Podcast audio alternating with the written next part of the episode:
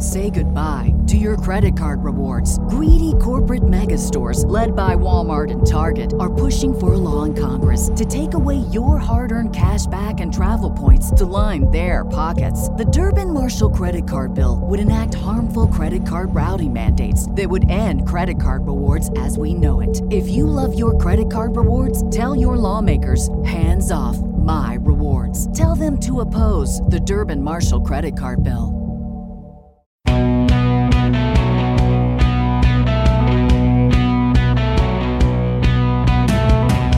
What's happening, guys? Happy Tuesday! And thank you for joining another special episode of Your Welcome, guys. There was no UFC over the weekend, but it doesn't mean old Uncle Chael doesn't have a lot to discuss on today's show. Coming up, Israel Adesanya and Alex Pereira ran into each other at an airport of all places. Plus, the Ultimate Fighter, it's gonna return tonight, and I'm gonna tell you guys what I think Nate Diaz is gonna do after he boxes with Jake Paul. All of that and more is coming up on today's show, but I wanna begin with one of the funniest things I have seen since Merab stole Sugar Sean's coat. Israel Adesanya, guys, we have never had somebody like this. And we may never have him again. Israel Adesanya is such a meaningful character to the sport of MMA. He's a guy who is bigger than life. He's from a distant land. New Zealand, training by way of Australia or something along these lines, but he gets his druthers and North America while always representing Africa. It's a very interesting guy. He's bigger than life. He comes out, he looks cooler than we look. He's got more jewelry on than we got. He can move in ways. He's got friends, he's got money, he's got success, he's got the words. But he stays a man of the people. How? It doesn't work that way. You can sell a lot of tickets and you can be a big star, but you, when you're uh, bigger than life, you are not equal, right? When you're when they're opening up doors of limousines so you can get out and there's crowds and there's flashing pictures, you are now not one of the people. Ever. Doesn't work that way. Don't even want to be, not part of your marketing. He is. How did he do that?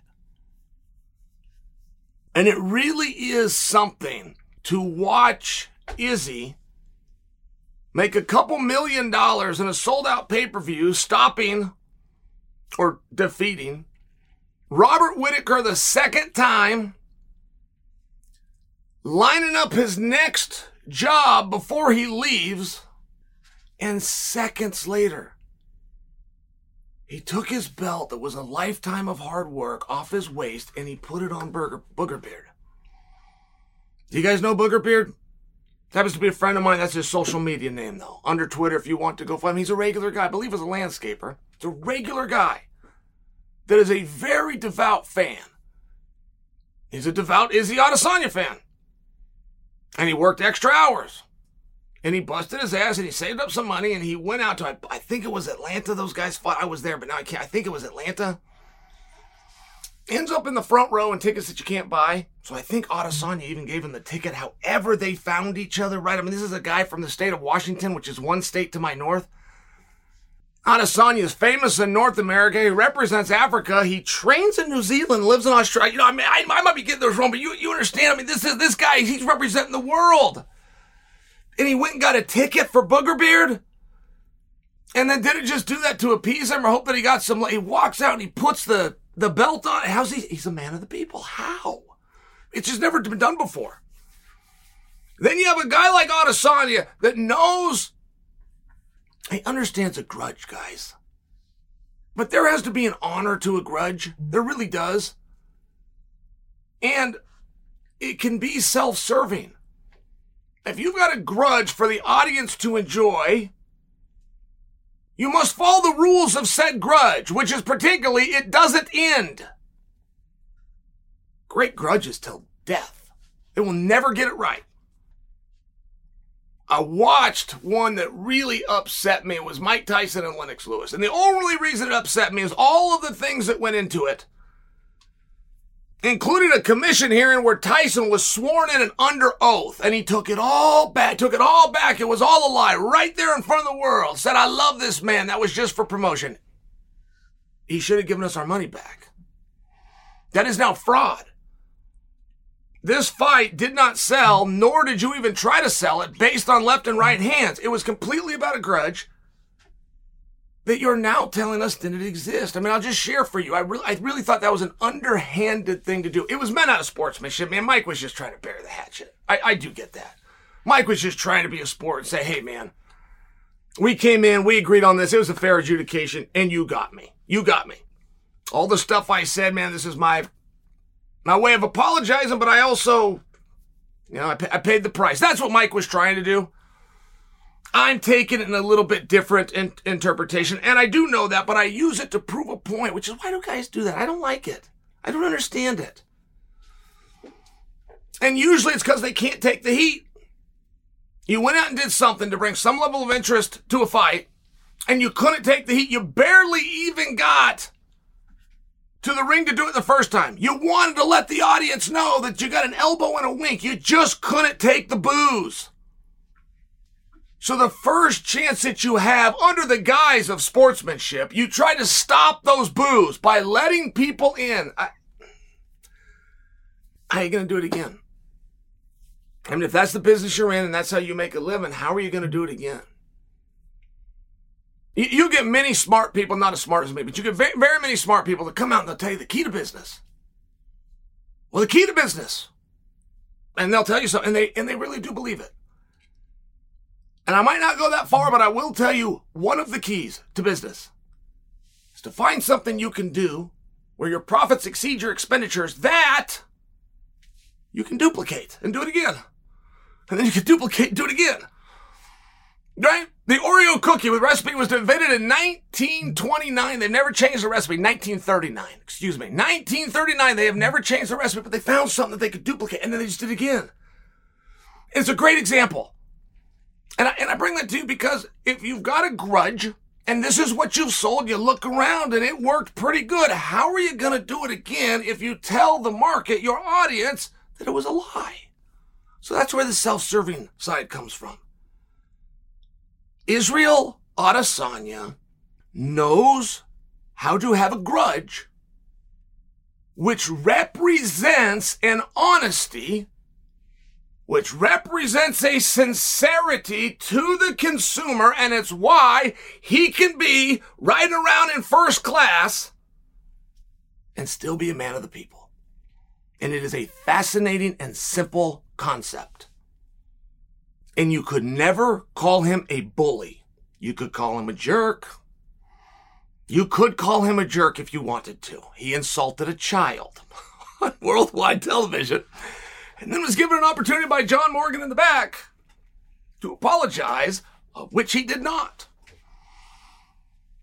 He referred to himself as petty, but he said that the kid hurt his feelings six years before, and he's waited six years to give that kid a receipt. And that was interesting. Now you think, well, that's a jerk. That's a bully. He wouldn't picked on a kid. That's what you might think, right? But he'll do the same stuff to that kid's dad, who happens to be amongst the baddest men in the world. So, you know, you're not a bully if you treat everybody the same. You you might be a jerk, or as he put it himself, petty. But you still remain a man of the people. Do you know what this whole thing is predicated on? This whole thing is predicated on the idea that Adesanya, who struck out, struck out, struck out, and then finally hit gold, has rubbed it in, not back down, done everything to lead us to believe he will go in there a fifth time against Pereira. They have not buried a hatchet. It is not done if you don't want it to be done. It can be done. I've heard that you've moved on. It can be done, but it didn't have to be done. Don't think I'm the one that's saying it's done. I'm not blinking. It's the way that you do a grudge. It's the way that you build trust with the audience. It's the way when Adesanya, who does whatever he's going to do next, and for the first time in his career, we don't know. There has never been a night where Israel Adesanya has left work and not set up a job for himself in the future, and he tried. He tried to do it that night. He went after Du Plessis. Something happened. Something happened. And I'm, I'm just sharing for you whatever that is down the road, there's going to be a grudge, and we need to know that he's sincere. Look, uh, uh, over the weekend, Izzy's at the airport. While he's in line, he's in the security line. He holds up his camera. He's making a video. Pereira's behind him. And Pierre sees the camera. He knows exactly what's happening. He knows this is going to end up on social media. And Pierre, you know, kind of plays to the crowd and holds a fist up. It was just one of these great moments. It was one of these simple moments. But there's been six, seven, eight, nine of these things since they got out of the ring. And the general belief when they got out is Adesanya got away with one. It was the general belief. He's won one, he lost three, but this one appears to have made the other three go away, which sometimes in sport can go that way. In addition to that, this one that Adesanya won, he was losing the entire fight. And that wasn't true in the previous three. He was winning the previous three. Goes out there, he's getting he's getting whipped for the first time, ends up stopping. I mean, it's just one of these things where you go, okay, hey, Izzy got away with one. He'll stay away from Pierre. He'll never go back to that. He did anything but. He promptly teased his son. He promptly went in the back and said that he teased the son. As recently as yesterday, he's making videos on social. He's buried nothing.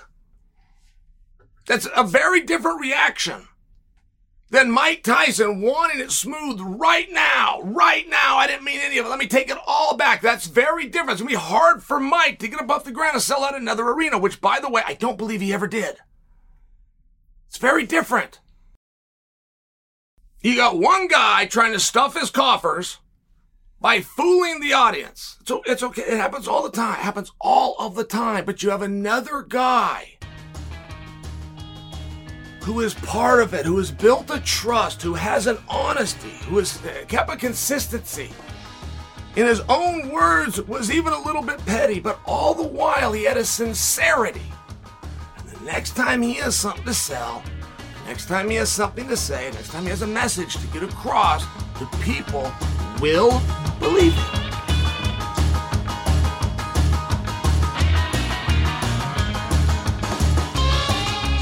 Francis was doing some media.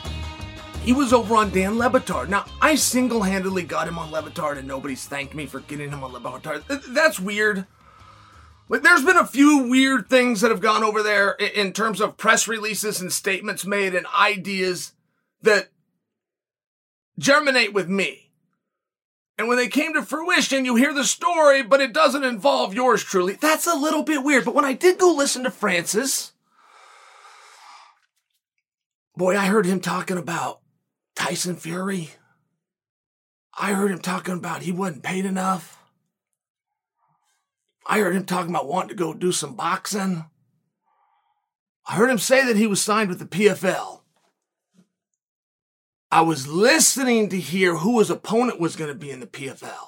I was listening to hear is he going to be part of the tournament within the PFL? I was listening to hear between Q1, 2, 3, or 4, does he plan to debut in the PFL? I was planning on hearing a list of likely suspects, possibly even a tournament that's going to play out in 2023, and the winner will be drawn into him for 24. I, a lot of different things. I don't know. It's not my job to know. It's just my job to listen. And I come back and I tell you guys what he said. But he didn't talk about any of them. As a matter of fact, Francis Ngannou used 90% of his interview to talk badly about the UFC. He used 9% of his interview to talk about the fact that he would like to go and box, but has no opponent and no promoter looking at him and no date in mind or no official trainer and sparring partners lined up. And he used 1% of it to mention that, oh, and by the way, for $2 million, I'm currently a product of the PFL. And I'm not bagging on him. I, am not. I'm not. I mean, maybe it's because I personalize this. I took a gal out. Let me leave her name out of it. I wasn't a big Don Juan. I wasn't great at walking up to a girl and getting her number and taking them out on dates. It just wasn't really my thing. I spent my nights in the practice room. But I took this gal out, and she had recently come onto the market. And we went to a great place. It was called the Roadhouse. Roadhouse that ended, ended up getting bought out down in Eugene by Outback. But we went when it was still Roadhouse. You still take your nuts, you throw them right onto the floor. And she talked about the guy the entire time. She explained to me why, though. She explained to me why she's so glad she's not dating him. She explained to me everything that went wrong. She also explained to me that was the first date that she ever had. That they eh, shared their first dance in seventh grade and they went through high school and they went to both proms. And now here we are at 22 and we got through college, even though it was separate colleges. And here's what he did and here's, and I sure am glad that he's gone. And I paid the bill and I took her home. And she thought we were going to go out dancing, but I took her home. And she said, why, why are we home? And I said, I really enjoyed you. She said, thank you. I enjoy you. I said, but I need you to do one thing. I need you to go inside and I need you to call that guy back. You don't have to lie about where you were tonight. Tell him you went on a date. You can tell him it was me, with me. Don't hide anything, but call him back. Cause you're not over him yet. Nothing she had said was good, but I knew she wasn't over him yet. And she got it. And I saw the twinkle in her eye as she disagreed, got out, shut the door, and walked herself inside. Okay. 16 years later, I met their 14 year old daughter. So it's just one of those situations where when somebody keeps telling you they hate it, it's a thing of interest. And I've shared with you guys many, many times. Hate is not the opposite of love. Indifference is the opposite of love. If you get asked about something and you are indifferent, you do not care.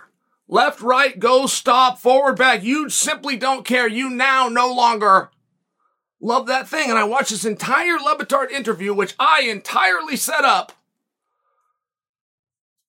And I don't have the foggiest idea of a plan or a direction. I don't know the sport that we were building. It would seem as though boxing would be the one we would be leaning towards, but we don't have a boxing match lined up. And the bad news with that is there was not a boxing promoter that lines you up with Le Batard. That was done by the PFL, so you kind of owe them to talk about, but you don't have a date, you don't have an opponent, you don't really have anything except for the UFC paid me a bunch of money, made me famous, got me great opportunities, and I decided it wasn't enough. Okay. I got it.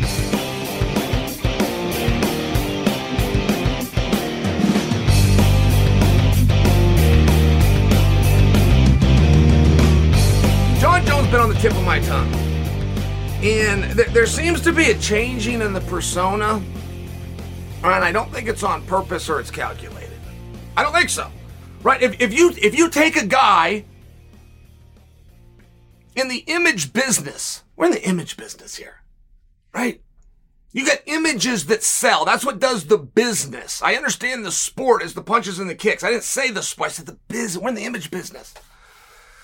You take a guy and you turn what his image is, you, have now changed that to whatever degree.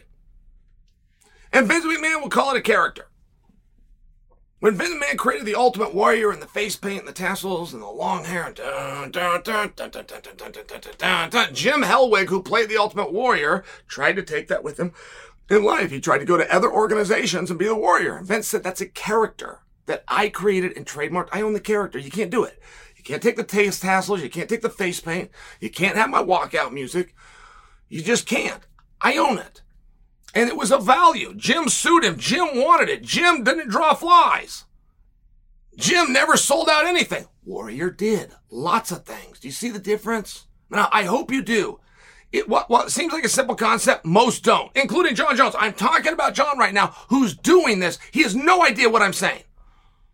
He literally is just going right past. He has no idea what's coming out of Chael's mouth, but it's very relevant. And Vince McMahon, who is the master of this, has said publicly that that appearance needs tweaked about every 14 months. And it can be very light. Chris Jericho, one of my favorite entertainers.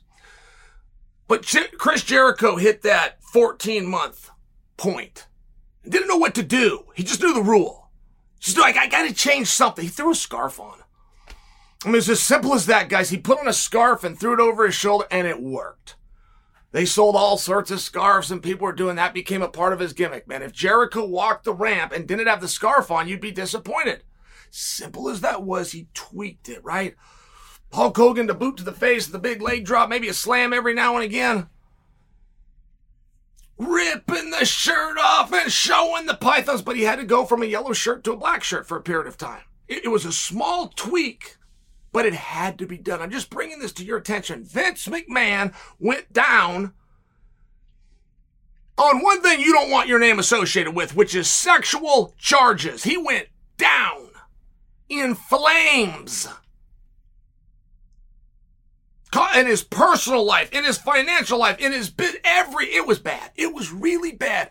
And one year later, he came back. But he came back with a different hairdo and a pencil thin mustache. And his message to the world included a multi billion dollar board of directors, and they went for it. All of you went for it. His message to the world is that. He's pointing to himself from a year ago. That guy did terrible things and he's been thrown out of the company. But I am somebody else.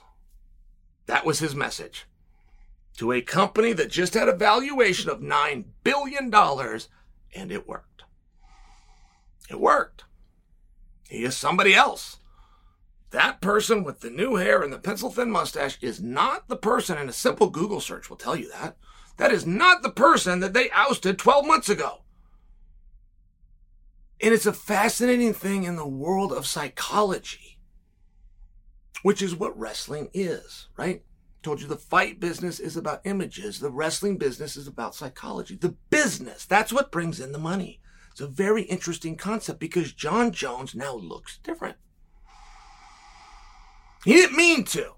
See, he wasn't Vince McMahon that came in with a new stylist and the, the pencil thin mustache because he heard a Jimmy Buffett song from the 80s. That's not what happened. He just got lazy and didn't shave as often. He lifted some weights and drank some protein and moved up 40 pounds, which he told us he was going to do. He got two, three years older, which would change anybody. He just looks different. He looks different, but I'm, see, guys, I'm accepting him as different. I'm viewing him as different. I'm aware of these things. I'm aware of these things, and he's not even trying to do them like, say, Vince, but they're happening. And I'm giving Jon this whole nother chance. I don't want to do that. I'm resisting, but it's happening. His interviews are different. His gyms are different, right? Life is very different for Jon. He, he got thrown out of his home gym in Albuquerque with Jackson Wink. It's Coach Coach Wink that booted him. He's still with, however that ended up working out. But he's at different gyms. He's with different people. I saw him with Maurice Greene the other day. Saw him with Walt Harris a month or so before that. I saw him at Henry Cejudo's gym in Arizona a year and a half before that. I'm seeing him in different environments. I'm seeing him looking different. I'm seeing him sounding different. He's getting more aggressive. Turns out he's very upset that he didn't get that Francis fight, which I love. I love I love to hear that side of Jon. He's competing and he's with a new field and he's looking around. He's waiting for somebody to challenge him. And it's one of the really big problems he's got. The only guy that said his name is Stipe. I mean, he kind of has to go after Stipe. I get that that's the guy with the draw, and I, I, I get all the reasons why he would need Stipe, but he also kind of has to do him. And Sergey hadn't said his name. Tom Aspinall said his name, but you know, Tom dealt with the injury, and when he said it, he was very respectful. It wasn't a challenge. I'm just, I'm just using for an example. Puts Jon in a tough spot. When you call Jon out, there's a real angry guy inside there. There's an angry guy that Colby Covington told you back in college used to throw people through windows, right? I'm like, there's an angry guy in there, but you gotta, you gotta wake him up. He's really interesting once he's woken up.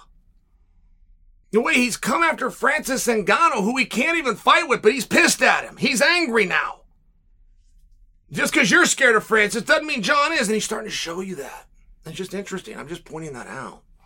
And I was asked what Jon's greatest body of work was.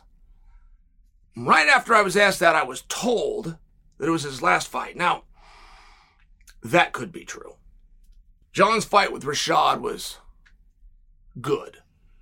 Jon's victory over Shogun, dipping and going to the body. I'm coming. You got a college wrestler going to a body and putting down world champion striker. I mean, it's really interesting match. And you look at the Ciryl fight. You look at the most dominant round, the most dominant fight in heavyweight championship history it's hard to say those weren't his best. You know what? It wasn't my answer, though. Those are good ones, by the way. It wasn't my answer. If you want to find out what you're dealing with, you want to really look at the enemy, there's a video out there online. Find it on YouTube.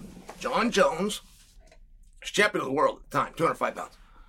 Jon Jones is doing a signing at a grappling event. He's there and he says this huge event is going on. And there's a grappling tournament going on with the event. That might be a better way to word it. But Jon is minding his own business. He's signing autographs. I mean, he'd been drinking the night before. It was clear. He this is not this is not anything more than I'm Jon Jones and you guys, somebody paid me some money and here I am. Let me get your autographs, put my time in and get out here. A guy walked up and challenged him. Now, this guy that walked up and challenged him isn't going to be as uh, intimidating as, say, a Rampage Jackson or a Chael Sonnen or a Lyoto Machida that Jon had been in there with. Now, I, I understand that. But the guy was a brown belt. He was skilled. This was his area of expertise. And far and away above everything else is he knew it was going to happen. He knew Jon Jones was going to be there. He knew that if he could find the courage, he was going to walk up and challenge him. He warmed up. He cut weight, I would assume. He certainly trained. He was ready for a match. Jon Jones was not, and Jon Jones accepted, walked onto the mat with a brown belt, and played with him like he was a child. Smiled, let the guy go for things before pulling out and passing. There, come here. Hey, son, my son's on a head. Come here, come here, quick, real quick, real quick, please. Son's on a headphone. You're wondering why I'm snapping at my boy over here. Hey, I need you quickly, son. So if Thero and I are going to wrestle, this is how it's going to come on. Let's wrestle. Let's wrestle a little bit. Oh, did you see me come out the back? Did you see me come out the back? Huh? But you saw me let him pull my head down. You saw me let him get close. You saw me hand fight right, my little boy. Thank you, son. Thank you, son. I'm trying, trying to prove a point. That's how that looks, right? That's what Jon did. Hung over without warming up against a brown belt, I believe under Eddie Bravo. And when it was done, the gentleman did not feel as though he had been clowned or he had been condescended to.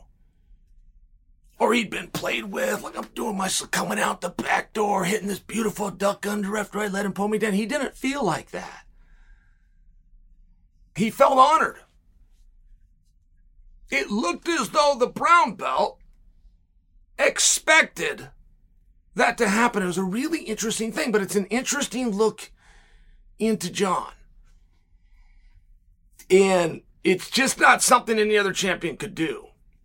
Any weight, either gender.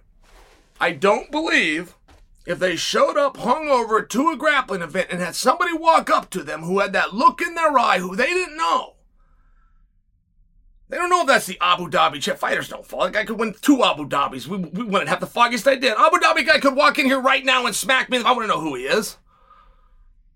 Fighter has no idea. There's nobody that has a belt right now, either any division, either gender, that if they got walked up to by someone they didn't know and offered a bout sheet to walk onto a mat right now in front of the world for nothing, we got some tough boys and girls. Not one of them would have taken that challenge. Jon Jones walked out there half cocked from the night before and played with him. And when people ask me what Jon's greatest performance was, it could be a stretch. I might not win that argument. But that's the example that I give.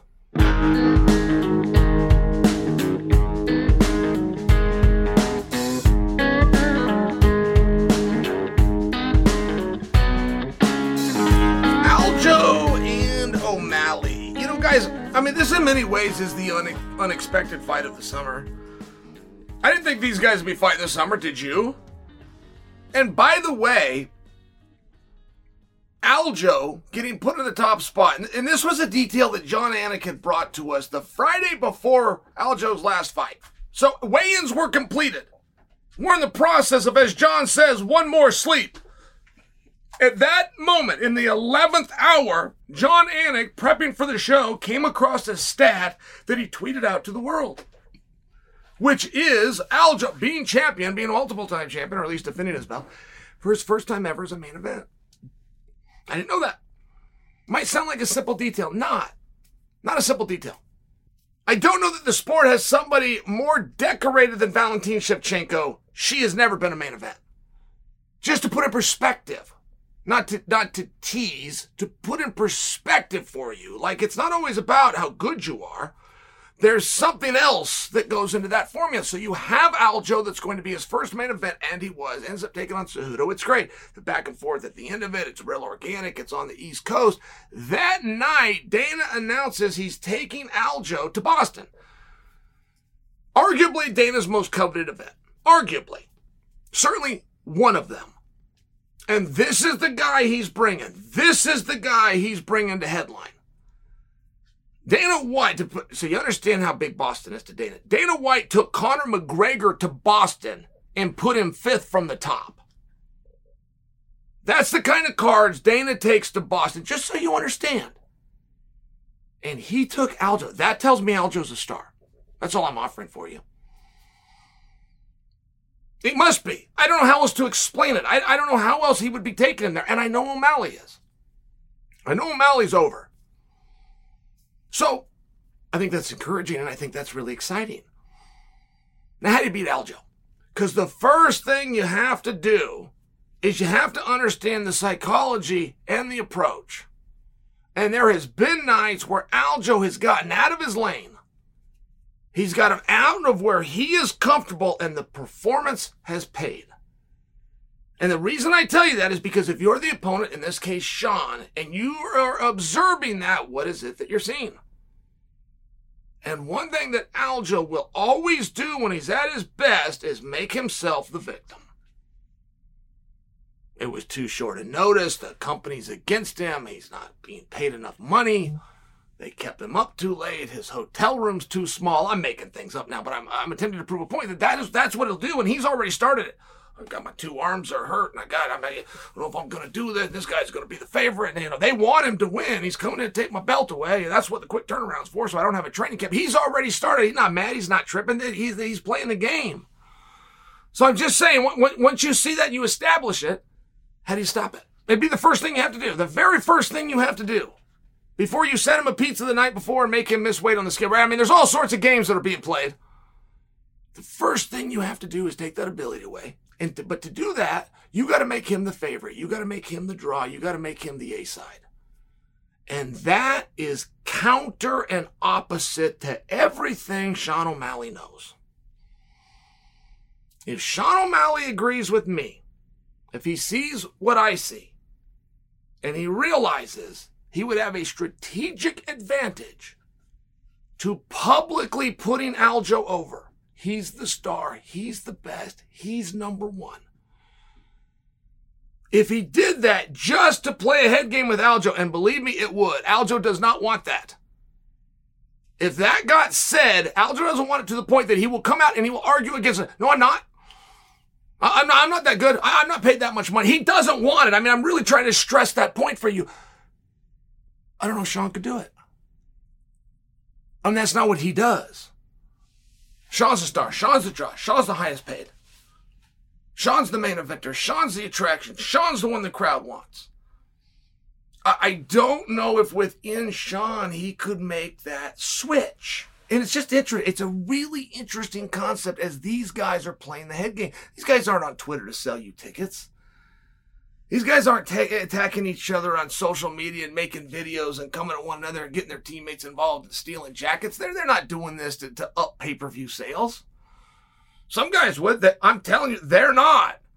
That's not a game Aljo's ever played, and that's not a participation that Sean's current contract uh, brings him in on. I'm just sharing. That's not what's happening. They're doing this against each other. They're, they're going after each other. They're trying to get over on each other. They're trying to mess with each other. Sean finds out Aljo doesn't want the date. That's the date they're going to do. Aljo tries to t- change the date. Sean's going, man, I already saw, you already said that you don't want this date. Why would I give you this date? I'm not going to give you what you want. I'm going to give you what you don't want. We're going this date. I mean, they're playing this game with each other and it's really interesting. It's really interesting. And you guys know, do you know Sean's coach, Tim? Because uh, Tim and I are, and then there's something. I don't know what the word is. Tim and I are training partners. Tim and I are teammates. Tim and I are, like, I don't, it's something. It's something. Which makes Sean and I something. If Tim is now trained, do you see how this works? And Tim is a very interesting guy. Tim Welch is his name. Tim used to live in Montana and he had a Jeep. I'm trying to think of it. It was a, a, a, a Wrangler or a Cherokee. I think it was a Jeep Cherokee. It's all dirty and brown. It was brown from the dust. I don't even know what color this thing was. Man, he used to take this thing across country. Had four seats in it. He had four guys in it. Their stinky bags go in the back. And they drive up that interstate looking for people to train with. And he came through Portland a number of times. But Tim was different. He, he had a knowledge and an understanding of the sport where he was there to get workouts. He was there because he had his own dreams and he's going to bring down St. Pierre and he's going to be, uh, he had, the, he had these dreams, but it was one of these things where it was different. It's like, I don't, not sure that's what, I'm not sure that's what your calling is. He was good at it. He was really good at fighting. I'm Not sure that's what his calling was. His philosophies, his understanding, his ability to teach. He could look at an athlete and then he could decide the, the best way to deal with that athlete. And then he'd have a live round and you could see it. He'd be implementing. He was sitting back and going, that was an interesting strategy. I don't usually see guys doing that in practice. Why did you elect to do that? We'd ask him these questions, and, and he just he, he was on a deeper level than the rest of us as far as his understanding, but he didn't see himself that way at that time. And now he does, and it's a really interesting spot. Tim, should Sean win, I believe, I believe, will be the youngest trainer of a world champion in our sport. And I think that distinction originally went to Firas, but it went to Firas 15 years ago. I, I believe if Tim gets Sean to the world championship, Tim will be the youngest trainer with a world champion in MMA. I don't know if it's the history of MMA because Firas was young. But it's a really interesting claim. It's a, it's, it's a very interesting position. It's an interesting position for me. I mean, I, w- I was one of the guys who, behind Tim's back, and uh, we wanted him over there. We wanted, he needed to be training guys, but it was it was it was a conversation you couldn't really have because that could be misunderstood for your goals in this sport aren't going to work out. That that was not true. He was really good at the sport but I'd seen it before. Uh, rest his soul, Robert Follis, one of the great coaches ever from MMA. Right? I talk about Tim, uh, one went away from having his first world champion. Robert had like six. Robert had like six world champions in all sorts of different weight classes. Randy Couture, Dan Henderson, Evan Tanner. I mean, these are coming to mind. Matt Lindland ranked number one. Uh, Nate Quarry, uh, a punch away from being a champion. Chris Leben, not quite to championship, but big star status. Ed Herman, 18 years in the business. I'm missing them, man. I mean, they were all over the place. Robert's never had a match. Did you guys know that about him? Did you think I meant MMA? Uh, no, I, I meant what I said. He's never had a match. He never had a wrestling match. He never had a boxing match. I don't think he had a jujitsu match. If he did, I would be surprised. He grew up in a religion where this wasn't allowed. Religion had a rule. Jehovah Witness. So I was told they weren't allowed to sweat. So he couldn't like go to practice. He couldn't. He couldn't go and do some of these things. He goes on and coaches six world champions. It was stunning. But I was in the room with Robert, and he also wanted to be an athlete. He wanted to be a fighter, but he had a knowledge. It was to the point that a group of guys had to sit him down one day and say, "Hey, you can get that world championship you're after." but in this capacity. And he did. He went and got six of them. So it, it's just an interesting spot. I'm proud of Tim. I'm telling the story because I'm proud of him.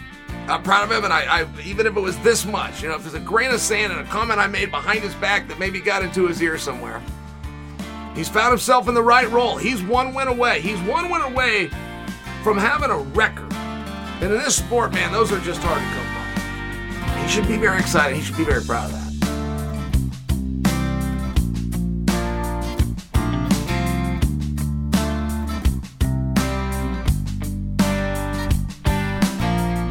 Now, here's a question, guys. Here's a question, but it's come in 20 times, so I'm going to answer it for you. It goes like this Do you think Nate Diaz is going to return to the UFC after Jake Paul? And if so, who will he fight? I've been asked that in so many different directions. Look, my greatest source for what Nate is going to do, I don't call I don't call him and get it because I don't want to know. I want to speculate with you guys. but my greatest source is still him. It's still him. And I don't mean a direct line. I go read his interviews. His social media will pop up. My wife is a Nate fan. She'll, she'll show me something that he did. So I gather and I stay in touch this way. I thought that Nate from Jump Street, Jump Street being uh, the point where we jumped off was right after beating Tony Ferguson. Right there with Joe Rogan on the microphone, Nate told the world, I'm going to go do X, Y, and Z. And when I'm done, I'm coming back. I'm coming back to the UFC and I'm coming back to win championships. Okay. So now we got X, Y, and Z lined up, right? And we never knew what that was. Allegedly, that was even going to be some fight promotion. That was going to be go out there and get your own network and distribution and sign your own fighters. Like there was some level of this, but we were never told perfectly clear. Now we got Nate versus Jake. That's coming up. So with a victory by Nate, because it's two different questions, right? I think he returns either way. But I'm going to do this from a positive standpoint of with a victory. If Nate beats Jake, he is going to attempt to return to the UFC and he's coming back for championships. I don't know that he would qualify to walk right in to a welterweight match. When he was busy and active and under contract and everybody thought of him and the UFC synonymously, he was not in talks to be fighting for a welterweight match. At 155 pounds, which I don't think he's ever going to return to again, mm, but it would be the same as I said above. Even when he was there, those talks weren't going on. Well, not so fast. By the time Nate gets done with Jake, and if we're assuming that comes with a victory, and Nate says, I'm coming back to the UFC for championships, you would be wrong to assume he meant a weight division championship. He would only be coming back for one championship, his championship, the championship, which eluded him because according to him, it was cut short by a doctor who never should have stopped the fight after 15 minutes that was scheduled for 25. And I'm, of course, talking about the BMF. So when people ask me what's next for Nate Diaz, I many times ask them, what do they believe has changed for Nate Diaz? He thought he was the BMF. He went out there to contest it. He did not like the way that that fight was stopped. The guy that they gave it to, right? I mean, this is a game of duration. I can think of so many people, and so can you. So many people, though, when I was a freshman, you look left, look right, go, man, I'm never going to catch those guys. But by the time you become sophomore, some of them just didn't come. For whatever reason, they just didn't come out. So now you, you, you have gotten in front of someone. You look left and right again and say, well, I'm still pretty deep down in the list. But then by the time you come a senior, they, most of them didn't even come out. One of the things that we are testing when we're testing tough guys or we're testing athleticism to any degree is simply who can stick around. It is very few athletes that can dig deep, can sacrifice, and can push through one Olympic cycle. If they do it, if they found a way to fund it, if health wise they found a way to keep those muscles sharp, if socially they found a way to keep friends when all they got tunnel vision on some athletic event, they stink half the time because they're sweaty, because they're, they're training. Oh, by the way, got, they got no money to pitch in when we all decide we want a pizza, right? That guy can't usually stick around for two and three cycles, but the ones that do end up with medals. I'm just bringing it to you. At once upon a time, we asked ourselves, who is the BMF? And we had it down to two. We had it down to Masvidal. We had it down to Nate. Of the two, one is left standing. So you tell me, if we were to go back then, have the information we have now, who really is our BMF?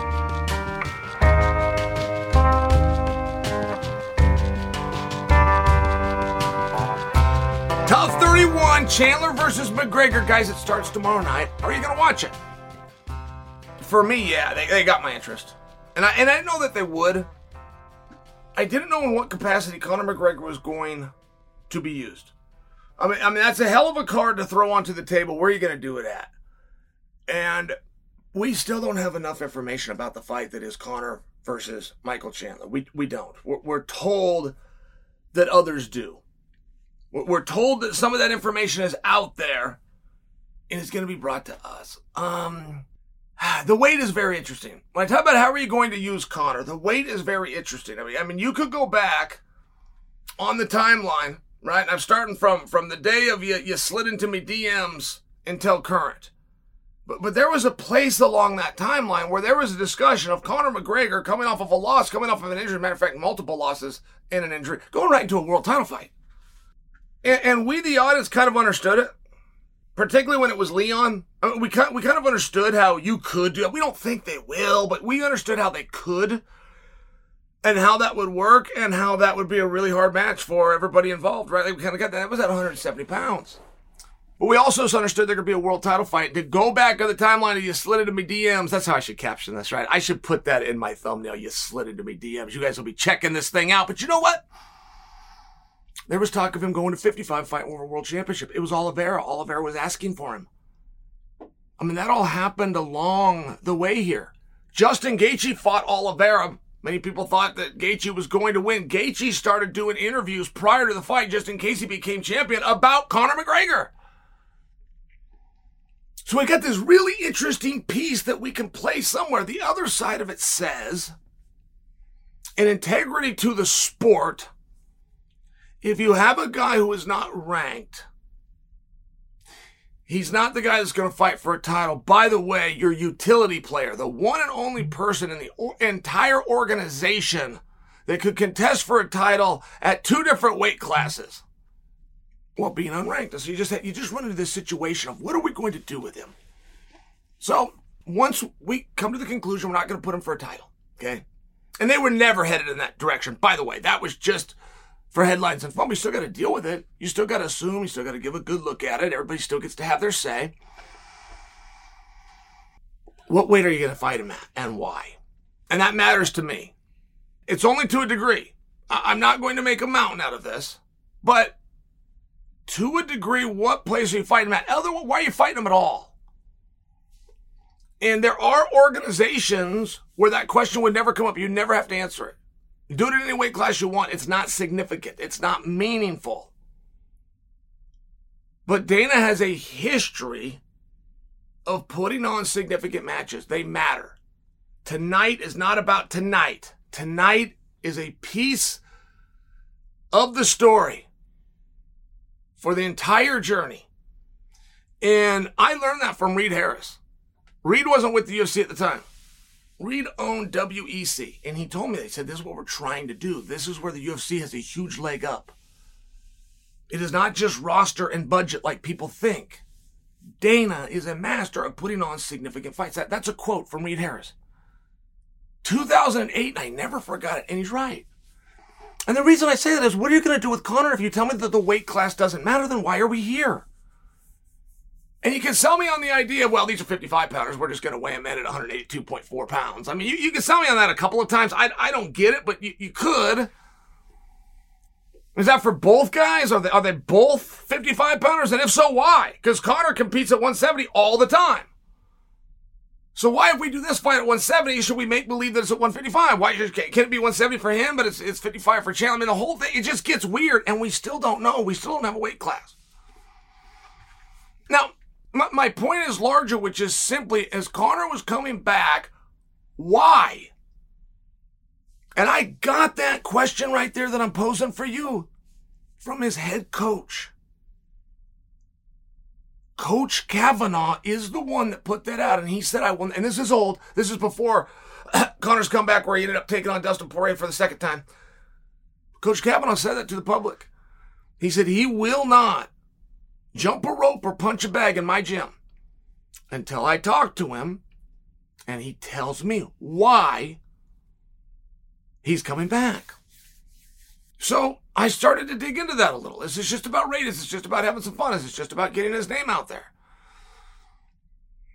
Conor's a master of hey, do this, you know, to, to, to scratch to scratch this back. Where he's got something coming out with the Roadhouse, and he's always got a brand going. Now there's something with a, a restaurant, which could even turn into a chip. Maybe he just wants the exposure. It's highly possible. He's a smart enough and hard enough working guy that he definitely could do something like that, and that would definitely drive him. So I started following this, man. I'm watching some of these clips. I'm watching some of these outtakes. I'm watching how this fight is coming together. Excuse me. I'm watching what a fan Conor McGregor is. I mean, the bare knuckle boxing was just a great example of that. That he was a true and legitimate fan. I'm watching him backstage at boxing events. I'm watching interactions that Conor's having with old man Mayweather. I'm watching interviews that Ariel Helwani has flown out to Dublin and sat down with Conor to do. And it's still there. He's still that angry little prick with something to prove. He is. It has not gone away. And there is something about arrogant Conor McGregor that is compelling. He told Michael Chandler, one of the baddest men in the world, who's held belts on so damn many occasions, and, and nights he didn't hold them, he was out there fighting for right. He, he was either the best or the next best thing since he was about 24 years old. Conor McGregor got in his face and told him, You will do as you are told. And that is amongst the most condescending things in the history of our sport. Conor McGregor, who had all of the power, he told him, You're going to do as you're told. He told a world champion, You're going to do as you're told. And us, the viewer, knew he was right. We didn't know what he was going to do, but we knew if he wanted it done, he was in a position to make it happen. Now, Chandler didn't just become world champion because he's got some skills. He's got an ego too. He gets Chandler up every morning at 5 a.m., makes him go on those runs, those late nights, getting those extra reps. What do you think does? He's got an ego too. He does not want to be talked to that way. He will not be spoken to that way. And you want to know what the most interesting thing of this whole fight is, guys? The most interesting thing is there's two. Con- Who do you think wins? Chandler versus Conor McGregor. Are you kidding me? Are you kidding me with that? Qu- Chan- of course, Chandler wins. And, and before we even get into that, how about we get into the fact that Conor's been out? He's been hurt. Nobody looks great on their first time back. He's so big right now because he's out of shape. They don't even know where to book the fight. It's a big deal. Of course, Chandler wins. Two common opponents say otherwise.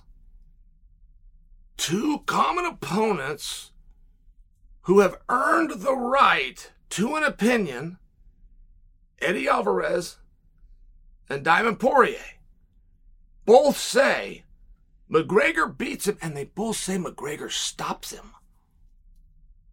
Eddie Alvarez laughed when he was asked about this. He laughed when he was asked for his prediction and said Conor McGregor. And then went on to compose himself and break it down to a little X's and O's and ultimately came to a TKO in the second round. Poirier did the same thing. He was extremely dismissive. And he didn't say Conor needs to be back into form. He doesn't need to say Conor needs to be hungry, he needs to be sharp, and some of these words that I'm throwing at you guys. He didn't say any of that. He said if he's anything like he used to be. And I don't know what that means. Considering Poirier just stomped him out twice. Like, like, like, how does Poirier still have this super high regard and respect for McGregor? What did he feel in there, right? Because you don't have to beat a guy. Believe me, I've been in those situations where you do and it looks one way for the crowd. You get your hand raised. You think, man, I don't want to see that guy again. There was something there. There was something he had. There was this. There was a speed he had. There was a power that you felt. There was something that the audience missed, and there had to have been something that the audience missed. Because Poirier put a guy over who he stomped out twice, and it was his nemesis. Talked about I'm sliding into me DMs, and he still put him over, and he didn't do that to be nice. He respected the person that asked him the question. He answered it honestly. So both Poirier and Eddie Alvarez, who are not overly nice guys by way of McGregor, got their own history and their own paths. They just took very organically, and they seem to think Conor's going to win. For me, that's interesting. And I want to know when you guys heard that. 100% of the common opponents, two of the greats of all time, Eddie Alvarez and Dustin Poirier gave a prediction. They both, by stoppage, picked McGregor. Did that surprise you?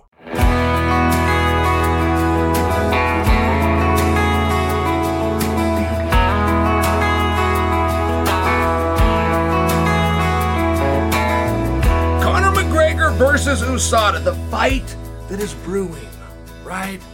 This isn't happening yet, and I can't guarantee it's going to. But what I can guarantee is both sides accept. Neither one is going to back down, and that's very uncommon. That's very uncommon. U- USADA has a tremendous amount of power. They have a tremendous amount of authority. And that doesn't just come from the structure of their business. It comes from the fact that if you want to test that authority or you want to test a decision made by USADA, it could cost you your career. It, could very easily take you two to three years to resolve a matter. That if you just accept it and went along with is going to be six months. Now you got principle and you don't like it. I'm not going to like it, but I can get back to work and I have a family. I mean, really, you can do that. They have a lot of power because of that. And they are not in the same shoes if they go and make a decision, even one that turns out to be egregious, they don't they don't miss a day of work. There's not anybody at USADA that's out two to three years. There's not anybody at USADA that has to go lawyer up and go through this and the stresses and read their name in the headlines and attempt to correct stories. None of it. And it gives them a real power. And I'm only sharing this with you because Conor McGregor has made it very clear that's not as the way it's going to be with him. And I find that interesting. I, I do find that interesting because one should not have power due to a threat or leverage that they could have over somebody, particularly when it's bigger and smaller. Do you remember when, when Kamala Harris came out to explain the Russian invasion of Ukraine? She got teased. She came out and she said Russia, which is a big country in Europe, invaded Ukraine, which is a small country in Europe, and that's not good. This is what she said. They teased her. That was great. That was great. It was very simplistic, but that's what it was. That was really bad. You get these really big guys picking on these really little guys. I mean, just from a sympathy standpoint, that's not right. And that's what she said. I, I mean, I've got to tell her because Conor is digging in and he has let them know you do not have the whip side here. And that was a very interesting statement for me. It was a very interesting statement by Conor McGregor. He broke it down. He did it real quickly. I mean, this was only a couple of paragraphs. I just took them with me. I don't know that Conor meant them to be as, as big as, as I interpreted them. But Conor did spell out, you guys are a $10.4 million expense. I will make the company $50 million tonight. And all of a sudden, you got a really good point. When you have an agency who isn't just using junk science and authority, they're using the fact that you must exhaust your administrative options and that could cost you the time of your career. Ask Nick Diaz, who missed five years. Ask Wanderlei Silva, who never got back in. Ask Josh Barnett, who had his name ran through the mud and was eventually cleared. I mean, not for nothing. It's a, it's a really tough spot. And I think we can all agree it shouldn't be that way. It should be very above board. And you should not, just through a point of leverage or to win in a headline, Go and tie somebody up, make them lawyer up, and threaten them and use it that way. You just shouldn't do it. That's egregious. Now, the article that will ultimately be called into question, okay? And Dana White spoke on this as recently as this weekend, and he said Conor McGregor is not back in the pool. Before we go anywhere with the Chandler fight or start to get announcements, Conor's got to get in the pool. Very respectful by Dana. Very respectful of USADA. Or, or, or of Dana towards USADA. But how accurate is it? It's not been tested. People have their opinions, including myself. It's not yet been tested. And, and I got to bring that because you'll meet people in life all the time, and you're probably one of them. They'll tell somebody what the rules are. Police officer pulls you over, he wants your ID, and you're one of those guys that's trying to make a TikTok video and tells me, I don't have to give you my ID unless I'm suspected of a crime. State Code 104, my constitutional amendment number 17. I mean, right, you're, you're one of these guys. It's not really for you to say. It doesn't even matter if you pull out the paperwork and it says it right there and you think you're interpreting it right. That's not how laws work, just so you understand. Because most of you don't. Most of you do not understand and you won't even end up in that time in your life. But if you try to walk around because, because you visit a law library and you're trying to cite some laws as though you're getting somewhere, you could end up looking like a fool. Give you a great example that I just had in my own life. A, a great example though, because it'll help open your eyes to many different things. I was doing a real estate deal. My side missed the date. We had a closing date of January 4th. So on January 5th, guess what they did? They put the home back on the market that we had in escrow. And on January 6th, guess what they did? They sold it to somebody else. They sold a home contractually to a new buyer that I have under contract. That is beyond illegal. So I called them, and guess what they told me? They told me to look on page one of my contract that I had a closing date of January 4th, and I did not meet it. Today's January 6th. I don't dispute that. I do not dispute that it was the 4th. I do not dispute that I had to close on the 4th. It's right there and it's written down and it is no longer the 4th. I don't dispute any of these things. But guess what? You claiming it or even me agreeing it doesn't make it so. It is now a legal issue. That's what a contract is. It's a legal issue. It doesn't get decided by us. It gets decided by a judge. And there is something in that very contract, four pages later, that talks about extenuating circumstance. And I'm going to argue extenuating circumstance as to why I didn't meet the date on the 4th. And by the way, I'm going to put a Lis Pendens on your property and you're not going to sell it to anybody. And you don't even know what a Lis Pendens is. But you tried to get cute with me. And you tried to read a contract and then you tried to interpret it. You don't have the right. That's why I bring this to you. Is you're going to get people from USADA, they're going to come on, they're going to tell you what the rule is. Or you're going to get Conor McGregor to come on, he's going to tell you what the rule is. That's not how it works. You can read words the same as I can. We don't know until it gets tested. You have to understand that though. You have to absolutely understand because I'll have people look down and go, well, I mean, it says it, says it right here. It says right there. Do you know what that means? And no, you don't until that gets debated. Okay. I, I feel like I uh, begrudge this enough to let you know that just because you know the words or where you can find some rule doesn't mean you know the application of the rule. And if there's not a precedence, which means this has already been ruled on by a judge or a court somewhere, you can't even begin. You can tell me the intent. You can tell me what you would like it to mean. You can tell me what you plan to argue should we get to this point. I can tell you what I plan to argue, and then we as reasonable people can see whose argument is more likely to be held up, and then we can kind of use that to start working things out. But this, and I gotta tell you, I mean, in all fairness, in, in all fairness, USADA is very good. They are. And they have some very fine people. And they operate with some of the highest members of the United States Senate. John McCain, rest his soul, by example. Right? A couple of votes away from being the most powerful man in the world. He, he, that was directly who who worked with us. They have some very powerful things. They got beat. It's as simple as that. They got beat. When when when the lawyers at the UFC did the deal, a lot of the language that the lawyers put, they they were just on another level. They were better than USADA. They were smarter than USADA. They had a vision of what could come up and how they would want that. Better than USADA. And they were able to sit with it. And just so you know, these things are done. You're a lawyer and I'm a lawyer. We come sit down. I'm going, oh, hey, let's put this verbiage in. And this will be very important in case we run into that. I create a scenario that is not the one that I'm actually worried about.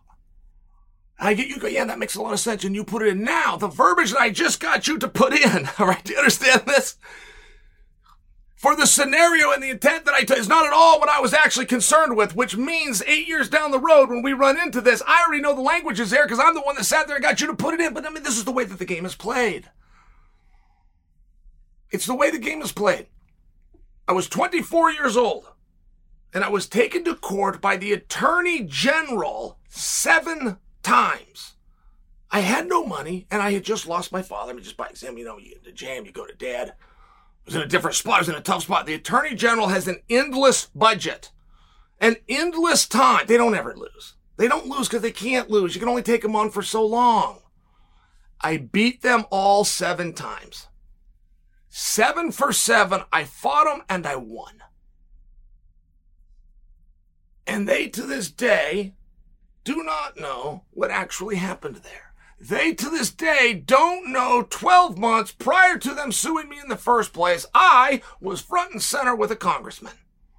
And I had written into the bill, no holds barred. This had to do with me putting on mixed martial arts events. They wrote it into the bill, passed by the House, passed by the Senate, and signed by the governor with me in his presence. But he wrote the words in there no holds barred. And that was the trap that we laid from day one. Because if you bar one hold, you take yourself out of that definition. And they passed it into law. And I'm only bringing this to you because words matter. Which is why you cannot look at a contract, think that you read it, sit around three, four, five, six of your buddies, and think you know what it meant. It doesn't work that way. Most people will wilt. Conor McGregor has made it clear he will not.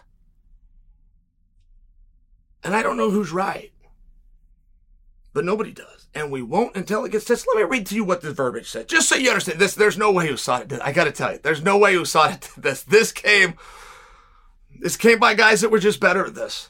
Just, I, I don't know. It wasn't, I mean, it doesn't say who wrote it, but this is my prediction that this did not come from USADA. This is something that USADA accepted.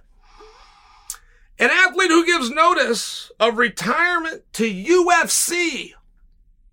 Their initials, they, they used it. You can't. Okay. All right. Who, uh, to UFC, which I believe is going to stand for Ultimate Fighting Championships, though it does not explicitly say has otherwise ceased to have a contractual relationship with, again, UFC, which I assume, which is always a problem, to stand for Ultimate Fighting Championships, due to an athlete initiated inactivity. Both the word athlete and inactivity capitalized. Which would lead you to not think that it was a descriptive term, it would be a title to something. Only persons, places, and things do you capitalize as well as the first word to a sentence. This is none, but it is capitalized, which would lead you to believe they're not using descriptive words. This is a thing. It's a thing. Bad Guy Inc. You know, I don't know why the bad and the guy are capitalized because that's a thing. That's an entity. It's now a name. It's very interesting though. In this contract, right next to UFC, which we don't know what that stands for in the contract, right next to that, they have put athlete initiated inactivity, but they capitalized them. Which means athlete in an activity may not mean athlete, a sportsman, and activity. Oh, I'm busy. It may not. It's capitalized. It means it's a person, place, or a thing. If somebody chose to argue, I'm just sharing with you. A lot of problems here, and I haven't even got to the first period. Okay blah blah blah competed in bouts given the UFC competed and made himself available for testing for a period of 6 months before returning to competition. UFC which I believe to mean Ultimate Fighting Championship may grant an exemption. They may grant an exemption. So now the body that's being tested and overseen by the body has the authority to trump everybody, according to this. They may grant an exception to the six month written notice rule in exceptional circumstances or where the strict application of that rule would be manifestly sorry would be manifestly unfair to an athlete, again capitalized. Huh. Do you not know what that, do you, do you not understand? I feel like we're on different wavelengths here. Do you understand if you capitalize it? It's now not athlete. It's not what you guys think. Doesn't have to be. That could be a company. That could be a company that's set up. That could be an LLC. That could be an incorporated. It's capitalized. Not only could it be, it should be. It should be something that is totally different than what the word athlete that we know to mean is. Because they're capitalizing it, which means they made it a person, place, or a thing, which means it's quite possibly a legal entity. It's a huge mistake. Truly, it's a huge mistake. Provided that either instance, the athlete, again capitalized. This is stunning provides a minimum of two negative samples, capitalized, that's got to be a typo, right? Now, see, now I'm not thinking this is USADA. This has got to be the bloody elbow people. Samples for return to competition. But you guys understand what this is saying? It is saying, and this is really important that you have this. It's really, really important that you have this, and it'd be very easy for somebody to explain to USADA and get USADA, uh, USADA to acquiesce. It would. It, it, because we see this all the time. You guys just don't know it. You don't see it with stars like Conor McGregor. You don't see it with your main event guys. We haven't seen it yet by somebody who was hurt and injured and and healed themselves and, and, and, had rumors. We haven't seen it with them yet, but you see this all the time. You see this rule enacted all the time Which is where Conor comes out and goes, What are you talking about? I can't have one. Why could I not have one? Why would you discriminate against me? You do this all the time. This isn't a unique rule. You guys probably think it is. The way I read it to you and the way it's just now getting posted, you probably think this hasn't been tested yet or that this is some verbiage in there. You, well, you'd be wrong. This gets tested all the time. And it goes the way that it was interpreted, which is the UFC can give an exception. Let me just give you an example. You're fighting in Chicago. Got your show in Chicago. Tuesday's the travel day. That's just uh, built in with the industry. Start your media on Wednesday. Get your posters signed. X is going to be Thursday. Again, usually some press conference, whatnot. Weigh-ins are going to be Friday. I'm just sharing with you, right? Like the week is kind of set up. So let's say you have a travel day and somebody pulled out. Somebody get on the airplane for whatever reason. So now you're going to just grab a local from Chicago. And it's just a tremendous opportunity to break into the bigs. And we all know that. But you, you, you got to grab somebody quick. Grab this guy. He's got a reputation. He can make the weight class. He has the courage to do it. Hey, congratulations, kid. You're now in the UFC. But he hasn't got to go through the pool. He may not even have time to do his paperwork. We're told that Conor McGregor, who has a team, an entire legal team around, he doesn't have his paperwork done. So we're led to believe that it's pretty hard to do. I'm just sharing with you some local yokel from Chicago that gets called last minute. He's got to get over to the arena. He's got to cut 15 pounds before he gets in there with a trained athlete that he wasn't prepared for. I mean, right? He doesn't even have time to do his paperwork. So all the time, we will see that rule get enacted. And we will say that that is manifesting for the athlete, which we can capitalize or not. And I still don't think you understand why that's a big deal. An extenuating circumstance. Sure it was. There's a once in a lifetime opportunity for that guy. And I'll tell you right now, as the decision maker giving it to him, it's a once in a lifetime. I'm not coming back. I'm in this town. He's in this town. I need him, and there's the cage. Can we make these things happen, or should we part ways? And of course, USADA allows that young man to compete. Of course they do. So Conor McGregor is talking about why are you going to use it against me? if it was once in a lifetime opportunity, I got one fight left. I'm going to do Michael Chandler. I got an entire TV show. I promised I've got a media tour. I'm right here. Whether I've done the paperwork or not, you've never asked me for a test. And that is going to come, and that's going to be won by Conor.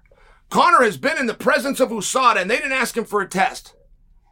And they will come out and falsely tell you we did we couldn't ask you for a test, you weren't in the pool. That is absolutely not true, and USADA knows that's not true. They could walk up to him right now and ask him for a test.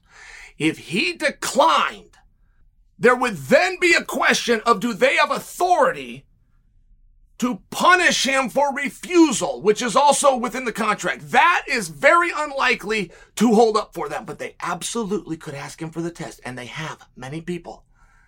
And they've gotten the samples and they've gotten the tests of many people. So this is not Chael's opinion. I could go through the stories for you. And if Conor wanted to bring that up to an arbitrator, say, I have been with USADA. I didn't have my paperwork done. They knew I didn't have my paperwork done. I had a fight I was training for. If I'm right here, God's sakes, I've never failed a test. I've never turned down a test. They're the ones that conduct the test. Why have they not come and tested me? That's going to hold up. And USADA is going to need to answer that. They really will. They'll have to answer if, if you want his safe, you knew he was trying to fight, you had this information. You've got your own verbiage that a guy can notify someone that he's retired and therefore he is. Your own verbiage says he can notify by text message. He can send a text to a person in authority, which in this case is Dana White, and tell him he's unretired and therefore legally he is. He can, he can do these things. But you're not going to accept that he's in Nevada, that he's at a training camp, that he's doing a very popular show known as The Ultimate Fighter with a very popular organization known as ESPN. You're not going to accept those things? You'll accept a text message in the dark of night, but you won't accept an announcement on ESPN. You're there, he's here. You never walked up and tested him. You never asked him for a sample. But you have with all these other athletes. And now Conor is saying, I would like to defer to the exceptional clause. And it says that they would need two tests. That's what it says. Now that's that's an interesting one. It's an interesting one for me because every test is two tests. And so that's again just something that you could debate. Every single time you see USADA, two tests are done. one through blood and one through urine. And it gets registered as two tests, not as one test, one of blood and one urine. It gets registered as two tests. So I just bring that to you because it says you got to have two tests. And so then that becomes a game.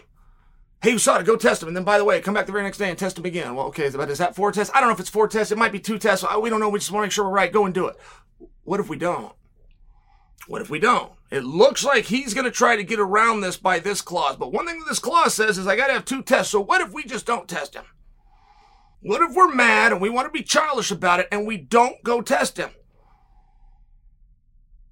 We know that the two test rule does not always get applied because many times guys are brought in on short notice and they just simply didn't have time to do the tests. We have a Brock Lesnar situation at UFC 200 where they took the test, but they didn't have the results back. And Mark Hunt to this day is still suing over this. It gets very confusing. But I will tell you right now, USADA is not going to hold up if they did not ask Conor for a test. If they are going to argue that you will accept a retirement or a return by a text message, but you will not accept an announcement on ESPN, that's not going to work.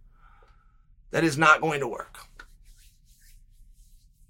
Wanderlei Silva, by example, was never in the USADA pool in his life. Wanderlei Silva has never entered the USADA pool. Wanderlei Silva served a four year suspension. This is a million dollar guy.